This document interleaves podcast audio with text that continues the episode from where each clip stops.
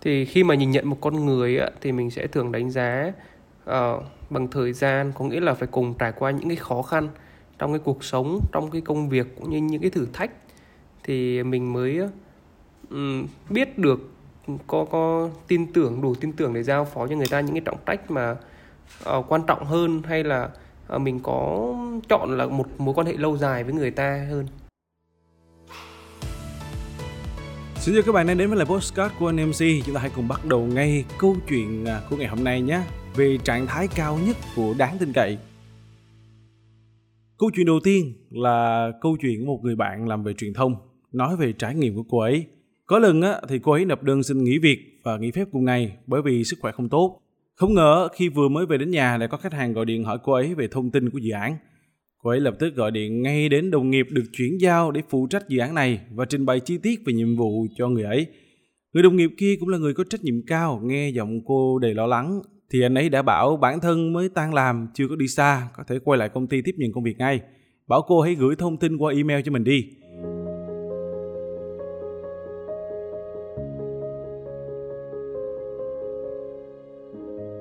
Một lúc sau, khách hàng gọi điện đến nói cô ấy là mọi chuyện đã hoàn toàn ổn thỏa và năng lực xử lý công việc của người đồng nghiệp kia rất nhanh nhẹn, không chỉ nói năng nhẹ nhàng hợp lý mà cách làm việc cũng trật tự khiến họ rất an tâm. Vậy thì trong cuộc sống, người đầu tiên chúng ta nghĩ đến khi muốn nhờ sự giúp đỡ thường là người mà chúng ta tin cậy nhất.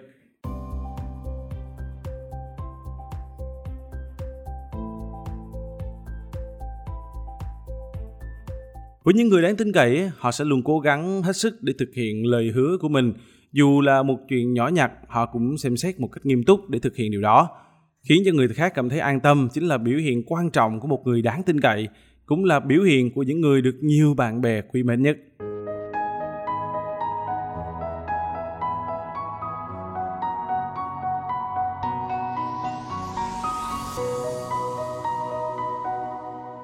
Đó là câu chuyện đầu tiên về trạng thái cao nhất của đáng tin cậy.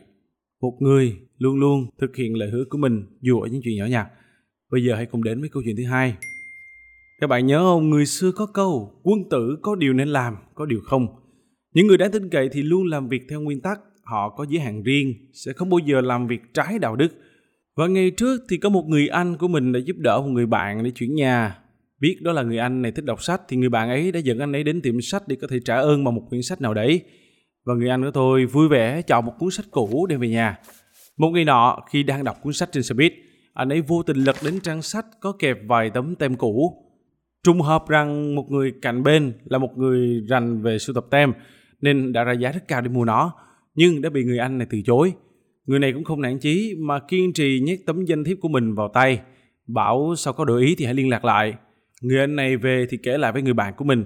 Người kia mới cười bảo, thật ra tiệm sách đó là của nhà tớ, quyển sách đó là của bà tớ, nên nếu đã có duyên thì cậu cứ giữ lấy.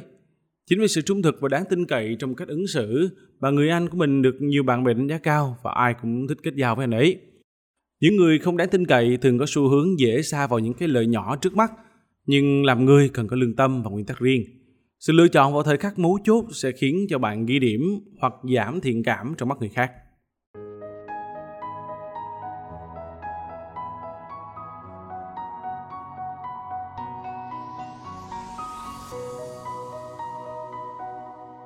Câu chuyện thứ ba Một thanh niên nọ, bố cậu ta đi xe tông trúng người nên bị tòa án tuyên bố bồi thường 300 triệu đồng. Nhưng người thanh niên này xuất thân từ gia đình nghèo khó, dù đã che vẫy khắp nơi cũng chỉ mượn được mỗi 100 triệu. Lúc này một người bạn biết tin đã từ xa đến cho thanh niên kia mượn 200 triệu đồng còn lại để vượt qua khó khăn lúc này. Sau khi vụ án kết thúc, cậu thanh niên nọ đã cố gắng lao động ngày đêm để có thể kiếm tiền và trả nợ cho bạn. Dù không kiếm được nhiều, nhưng chỉ cần vừa được trả lương, cậu liền nhanh chóng mang tiền đến cho bạn. Sau đó khi mà người bạn cho mượn 200 triệu kia đột ngột bệnh nặng, tuy không mở miệng đòi tiền trực tiếp, nhưng cậu thanh niên vẫn hiểu ý Cậu hoàn toàn không yên lòng nên đã thế chấp ngay nhà để trả tiền nợ một lần cho bạn mình đóng tiền viện phí. Sau khi từ vòng hồi sức tỉnh lại, người bạn đã nói rằng Lúc đầu vì tin tưởng nên tớ mới cho cậu mượn tiền. Khi tớ ốm nặng, có người nghĩ tớ không tỉnh được nên chẳng thèm đến thăm. Không ngờ cậu lại còn cố gắng trả nốt tiền cho tớ. Một mối quan hệ bạn bè hòa hợp chỉ khi chứa đựng sự thoải mái, sự tin tưởng và sự công nhận. Đáng tin cậy chính là lời khen ngợi tốt nhất để khẳng định về một mối quan hệ giữa hai bên khi mà chúng ta đã trải qua đủ nhiều những khó khăn trên đời, chúng ta sẽ nhận ra việc tìm được người đáng tin cậy thực sự rất khó. Thế nên nếu cả đời này bạn đã có những người bạn tốt bên cạnh thì hãy trân trọng và cũng mong là bạn có thể tiếp tục hoàn thiện bản thân để trở thành người đáng tin cậy trong mắt của người khác. Nếu là em lấy vợ thì em sẽ cả hai vợ chồng cùng đứng tên.